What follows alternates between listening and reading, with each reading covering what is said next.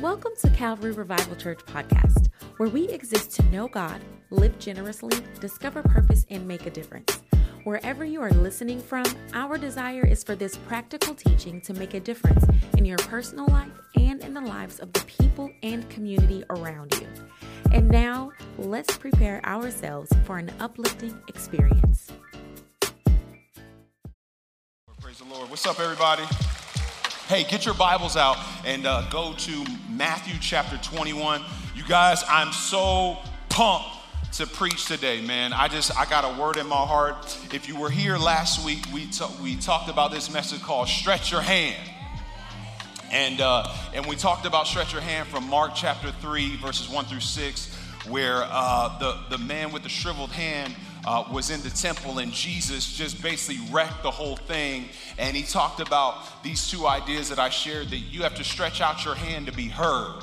And there's some times where we have to make ourselves known because He is preeminent. His preeminence is the thing that qualifies us to stretch out his, our hands to Him to get healed. And then not only that, but His presence as, as Jesus enters the scene of our lives and enters the scene of our hearts, we're able to step into the presence of God and then we present ourselves. We are present in that moment, and God does a work in us, and we acknowledge where we are so that we can be heard. And then we stretch out our hands so that we can get healed. And I talked about three groups of people. Remember, I talked about the accusers, the accustomed, and the assigned. And so we're believing that as we get ready to, to step into our healing and receive everything, that we stretch out our hands to a God that is fully capable of healing every aspect of our lives that doesn't look like Him so that we can mirror Him to other people. And so, if you weren't here last week, check us out on the podcast or on our YouTube channel. Check the messages out. But today,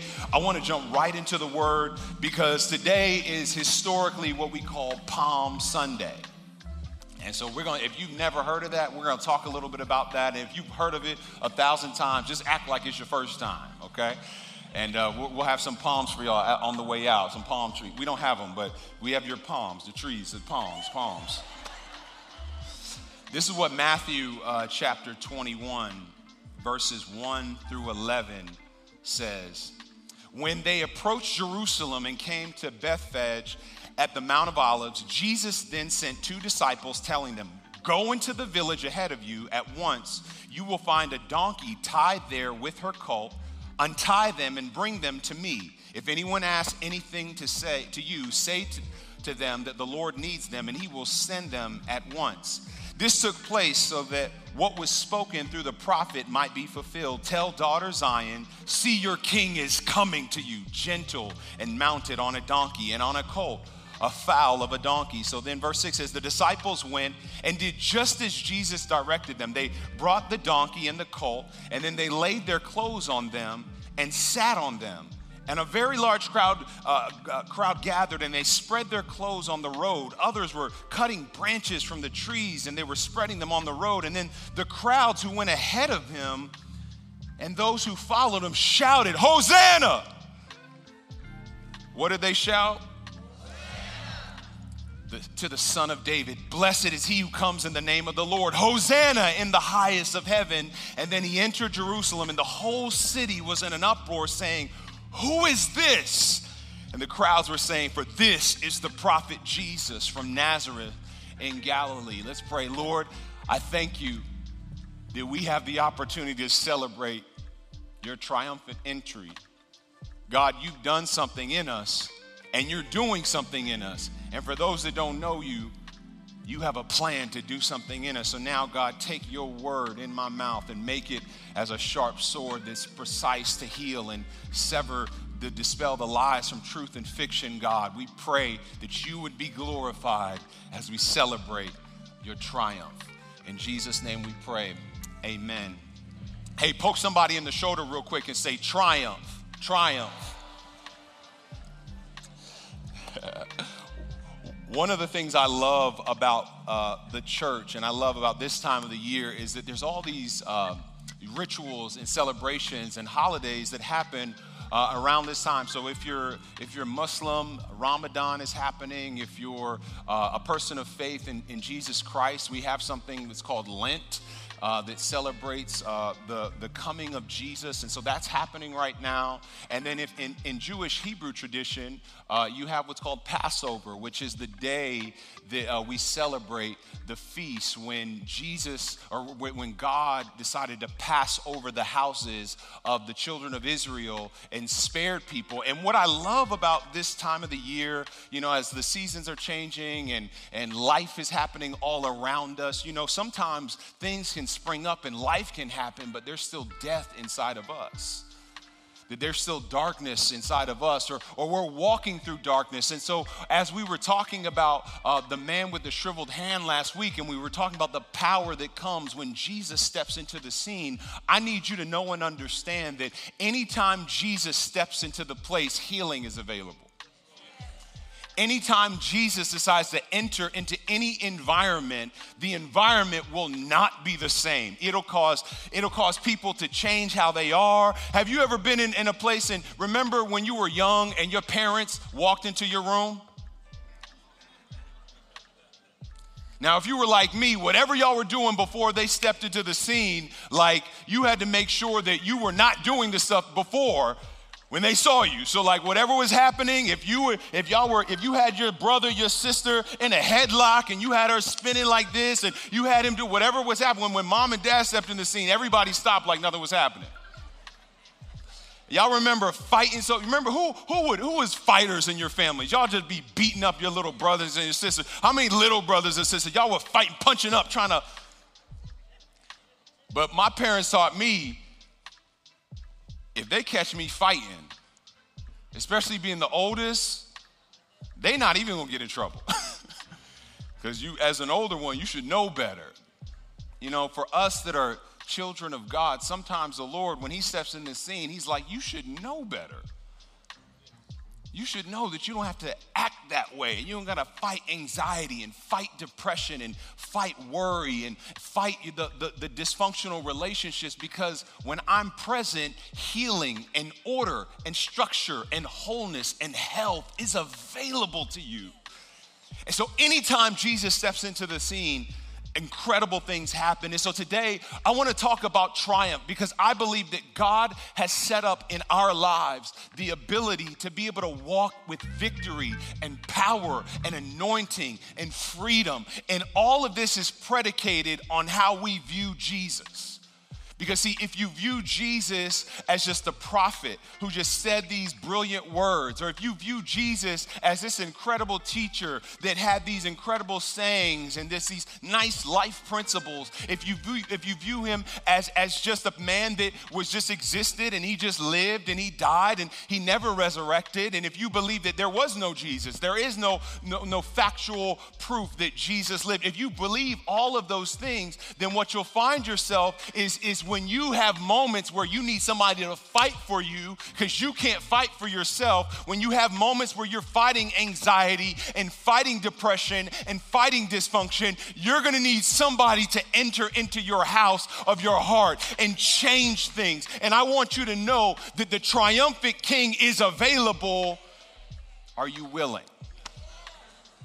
And so I want to talk about the triumph of Jesus today as we're celebrating Palm Sunday. We're going to get into everything that we were reading here in this passage. One, number one, I want you to write this down if you could.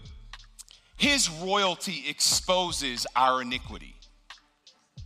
His royalty exposes the iniquity that we have hidden in our hearts. This is what I find so interesting about Jesus is that anytime Jesus comes around, people start people start acting different. if you look at the, the disciples, any, they were doing their thing, and when, when Jesus steps into the scene, they start talking amongst themselves, like, yo, what's he doing right now? Like, how, why is he doing? They don't ever, they don't ever say it out loud. There's one person, maybe Peter, occasionally John may say something, but they're all kind of like trying to respond to Jesus' presence. Or the Pharisees, they're over there whispering in the corner, like, yo, who is this guy? What is he talking about? Yo, we're about to kill him. He's cutting into our money. People are listening to him and they're not listening to us. And then remember, we have the accustomed that are like, we never did it like that. Why are you doing all that? Why does it take all that? So, in the middle of all of that, Jesus is entering Jerusalem and now he's asking some weird stuff for his disciples to do. There, now, you know, y'all, come on, y'all. Let's let's let's bring it here into context. You're just you're just walking along with Jesus, right? He stops. He says, "Hey, I need y'all to go into town ahead of me. Two of y'all head in there. There's going to be a donkey and a colt. Go tell them that I need them, and that's what I'm going to use." Now, y'all, listen to this. They've been walking with Jesus for three and a half years. This is the week before he's about to be crucified. And they're stepping into the scene. They're like, Jesus, like, why you got us doing all this irrelevant, irrational, purposeless things at this point, and if y'all know, if, if you've been walking with Jesus for a little while, sometimes he's gonna ask you to do some irrational, he's gonna ask you to do some, some things that are just weird and different, and, and, and you're gonna have to get used anytime you're following Jesus to ask of some strange requests and some interesting uh, things that he's gonna propose for you to do, because I have found in my obedience to the irrational, that's when God makes available the impossible. I have found that when God is requiring me to follow him in an irrational, crazy way, God then makes available the miracles that are impossible with man, but they are possible with God because God responds to faith. He doesn't respond to fear of man, He doesn't respond to how people think about you. He is fully capable of taking the irrational request that He makes and then you taking your faith and then becoming possible the things that man said are impossible. So, what do we do about the sin problem? And see, what his royalty does is it exposes our iniquity. Look what Zechariah verses chapter 3, verses 3 through 4 says. Now Joshua was dressed with filthy clothes as he stood before the angel. So the angel of the Lord spoke to those standing before him. He said, Take off his filthy clothes. And then he said to him, See, I have removed your iniquity from you, and I will clothe you with festive robes. Check what Isaiah 61, verses 10 says I rejoice greatly in the Lord. I will exalt my God, for he has clothed me with garments of salvation and wrapped me in robes of righteousness, as a groom wears a turban, and as a bride has adorned herself with her jewels. It's interesting that when Jesus asked these people to go get this cult, these disciples, and then all of a sudden they people start taking their clothes. Y'all imagine the scene. Jesus is stepping into the scene and he starts taking his their clothes off. They're literally taking the clothes off their back. And as Jesus steps into Jerusalem, they start putting down their clothing. They start taking all of their riches, all of their significance, all of their status, all of the things that the culture would say, this is what gives you your sense of identity, and they start dropping it on the place before the feet of Jesus in this moment as he's entering Jerusalem. What I need you to understand is that clothing, it represents our sin and our security and even our significance, but God is capable of allowing you to take off the sin that had you entangled and the iniquity that had you bound. And what he said, he said, Take off those filthy clothes, for I have removed from you your iniquity and I have clothed you with festive robes. What the Lord was trying to say to us, and as he entered the, the city of peace, he said, I want you to take your sin, your significance, your failure, and I want you to lay them down at my feet. And when you lay them down at your feet, all of the things that gave you security and all of the things that, that you were bound by, he said, I need you to remove that because I have a garment of praise that I have made available for you. And this garment of praise is going to be something that you will not have to carry burden. You won't have to carry it. You will know that I am your God. And you know that I have taken off your failure and I've taken off your shame and I've taken off your iniquity. But if you lay that down at my feet, I will replace it with royalty. And as he began to do that, they began to lay all these things down. You know, it's interesting. What did, what did Adam and Eve first do when they messed up? First designers ever, Adam and Eve. They little fig leaf James. And Adam's in the cut, like, oh, shoot, we out here. I got an idea. Let's take some leaves and can y'all imagine this? I mean, just imagine, you know what I'm saying?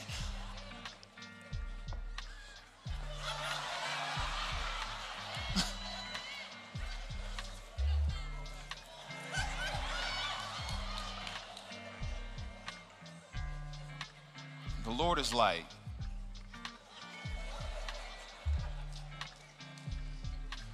we be like, my insecurity and my my failure and my sin, my habit issue, my problem, my drama.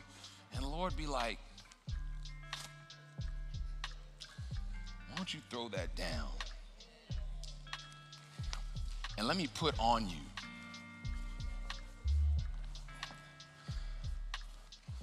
Because, see, he's the custom designer, he's tailor made to be able to handle because he, the Lord, even, even when Adam and Eve did that, the Lord was like, What are you doing? So he's like, He took an animal skin, he shed blood, shed blood, put on the, the skin of, of a bull and a goat and made and fashioned this, this piece. And then he put it on and he says, See, this clothes represents your clout.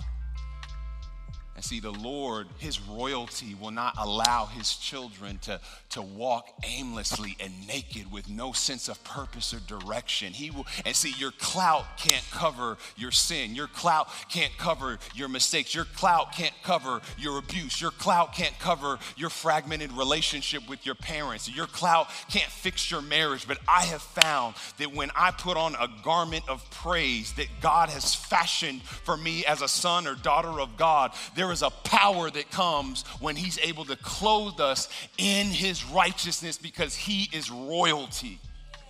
This is what Second Corinthians chapter 4 verses 14 through 18 says to give us some theological grounding. For we know that the one who raised the Lord Jesus will also raise us with Jesus and present to us uh, with you. Indeed, everything is for your benefit, so that as grace extends for you more and more people, it may cause thanksgiving to increase to the glory of God. Listen to this. Therefore, we don't give up, even though our outer person is being destroyed, our inner person is being renewed day by day. For our, our momentary light affliction is producing in us an absolute absolute, incomparable, eternal weight of glory. I'm getting encouraged just by reading the scriptures. So we do not focus on what we've seen in our past, our failure, our mistakes, our drama, our history, our iniquity. We don't focus on those things, but we focus on what is unseen. For what is seen is temporal, but what is unseen is eternal. I need you to tell you that when God removes your iniquity and He shred, you are able to shred down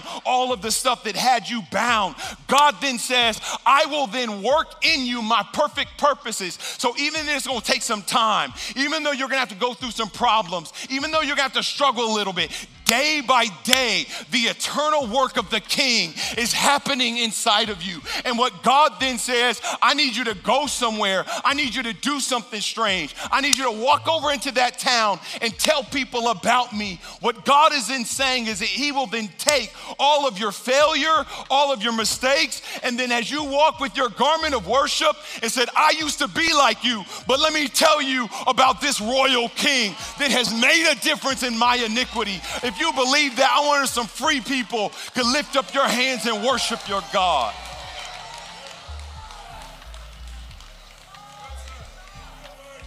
Because Psalms 119 says, I have treasured your word in my heart that I may not sin against you.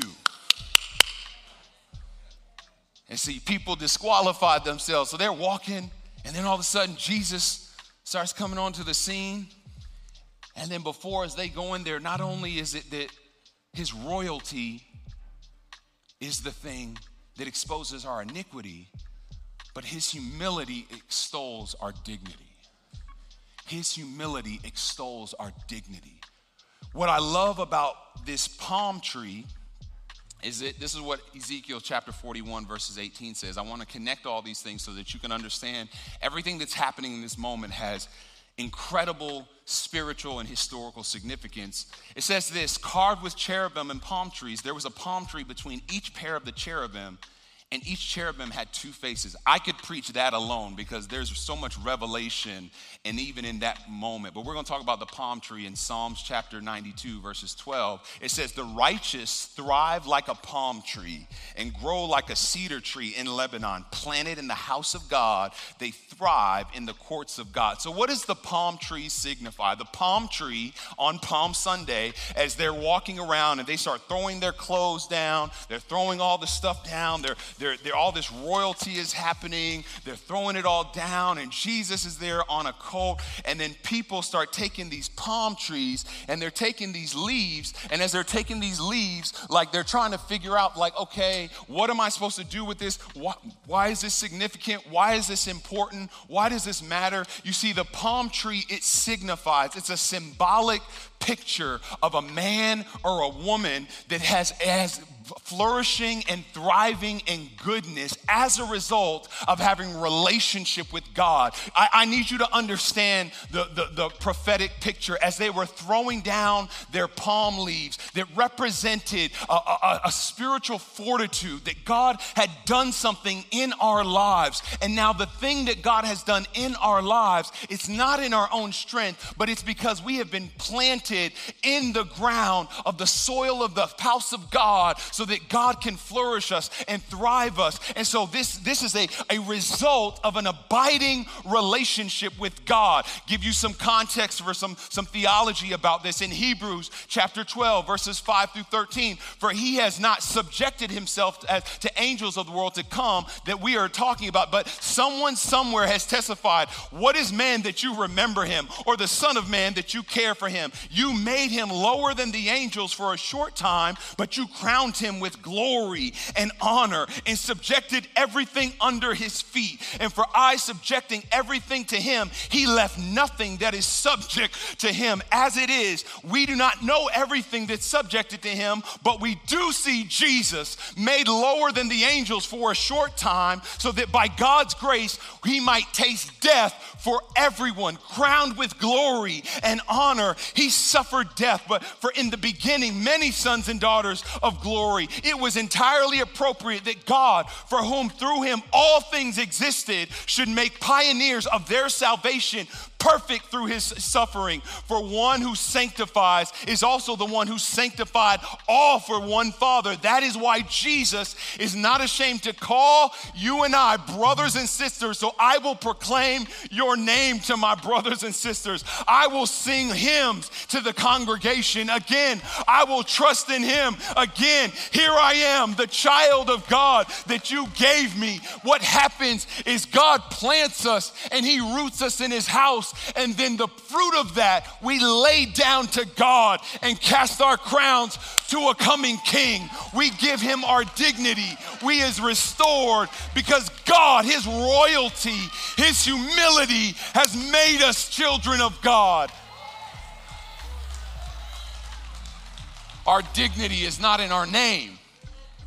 Our dignity is not in, in what we do. Our dignity is not in how much money you have, but your dignity is found in the humility of a king that subjected himself for a moment to some people that were, that were dangerous, some liars and some thieves and some fornicators and some abusers. He subjected himself to them for a moment so that we could, he could experience the suffering on that cross. And he knew that as he was riding into Jerusalem, and people were celebrating and shouting, Hosanna, Hosanna, Hosanna. But Jesus knew in about four or five days, I'm gonna come right back to this place and I'm gonna suffer for you. I'm gonna take the penalty of your sin and I'm gonna make sure that you can, I will give you dignity for your iniquity.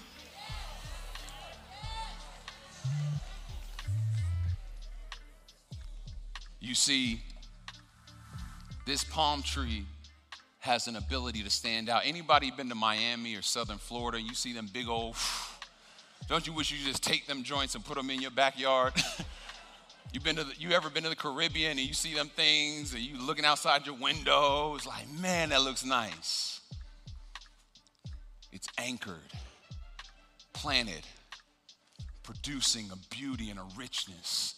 And the reason why they begin to toss those things down at the feet of Jesus is because there was a product of the working of the Spirit that is happening in our lives right now that has made us dignified, sanctified, and we will be glorified with Him. Come on, if there's some people in here that believe that, I wonder if you would lift up your palms and give God praise.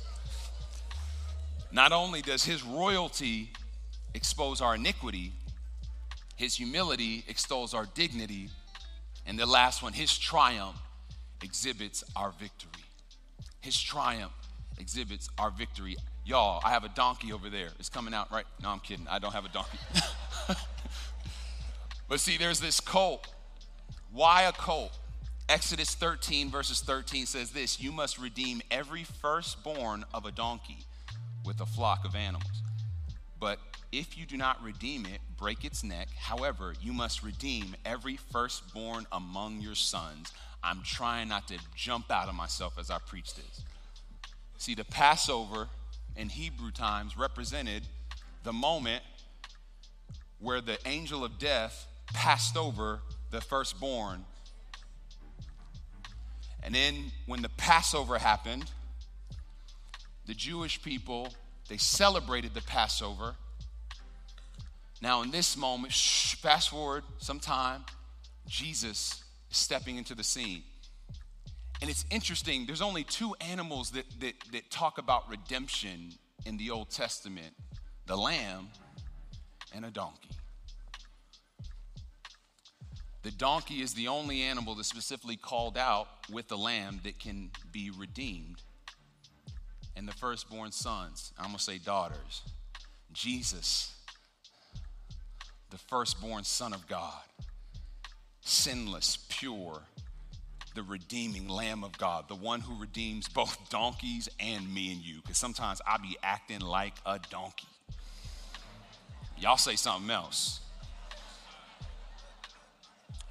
But check it out the Lamb is riding the donkey.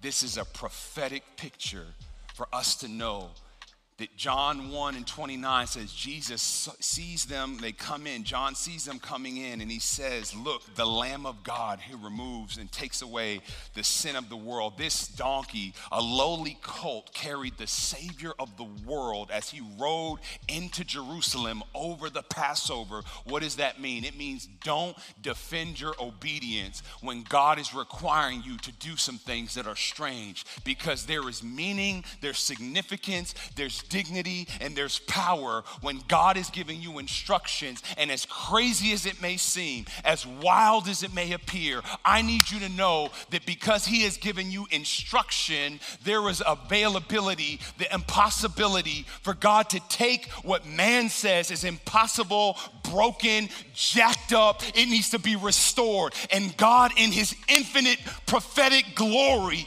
He will cast over you and pass over you and put His blood on your life, and you will be marked with the blood of the Lamb. And then now you are adorned with the beauty that you could never have attained by yourself. So then when people say, Why don't you go? Why are you doing that? Why are you going down there with the blood-stained banner over your face and the and the and the robe of iniquity that has been removed. And now the garment of praise that you walk in and you say God has called me to go over there. So I'm going to go to you. I'm going to love you. I'm going to lay my life down for you. I will do whatever because I have been redeemed. The blood of a king is on my life and the garment of praise I'm resting in because his triumph has given us the victory so while we celebrate, while we sing, while we shout, while we get excited about what this week is going to represent, is because the blood of a king is drenched over my life. And now the triumph of a victorious king has come, and now I can walk with dignity, overcome my iniquity, overcome my failure, and worship for his glory, the true and living God. Come on, I wonder if you can celebrate his triumph. Come on, stand to your feet.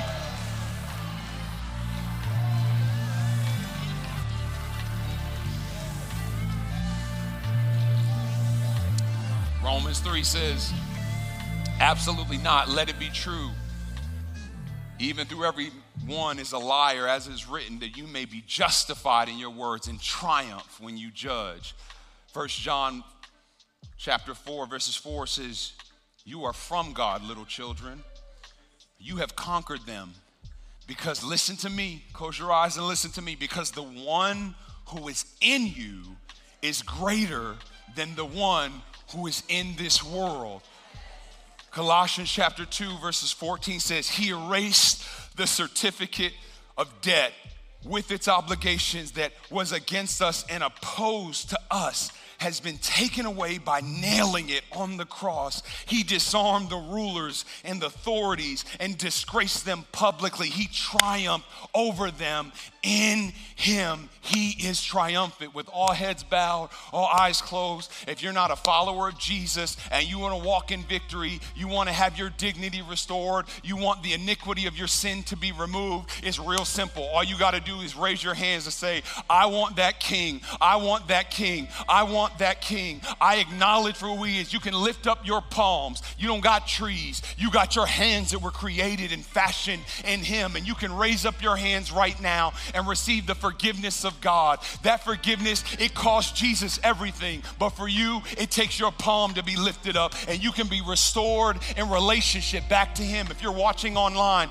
and you need a miracle for God to come into your life and make you new, he has already triumphed. All you have to do is raise your palm and lift them to God. And God will restore you and bring relationship back to you with every head bowed, every eye closed. I want everybody in this sanctuary, everybody watching me online, I want you to lift up your palms and say, Jesus, I give my life over to you. Jesus, I lay my life down to you. I forgive me of my sin. Cleanse me, wash me, make me new. I throw away my, my old habits and my iniquity. I, I put down to you my shame and my failure. Put down to you all the things that made me significant and all the sin, all the mistakes. I lay it down for you. And now, would you enter my heart as the triumphant king in the name of Jesus? If you're here and you've been struggling and you've been you haven't been walking in the victory that God has laid aside for you, raise up your palm and God is going to give you the victory this holy week.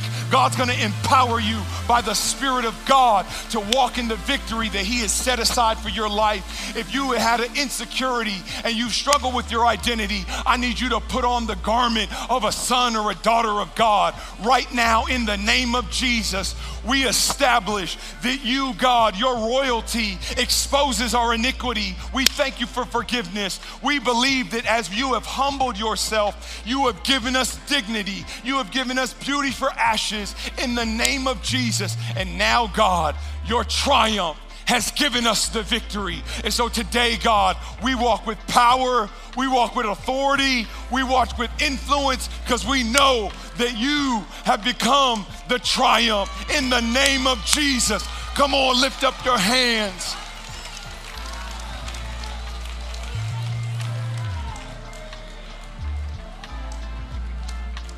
I want you all to, this week, tell all your friends, Tell all your people, send it out in your group chats, put it over all, all over your city, wherever you at, let people know, say, freedom is here in the name of Jesus. Let me pray for y'all. I love you so much, God. I thank you for my brothers and my sisters. Today we walk out with the triumph of a king. The bloodstained banner that we wave is one of the redeemed. And so now, God, use us to spread the triumphant message of the true and living God this week.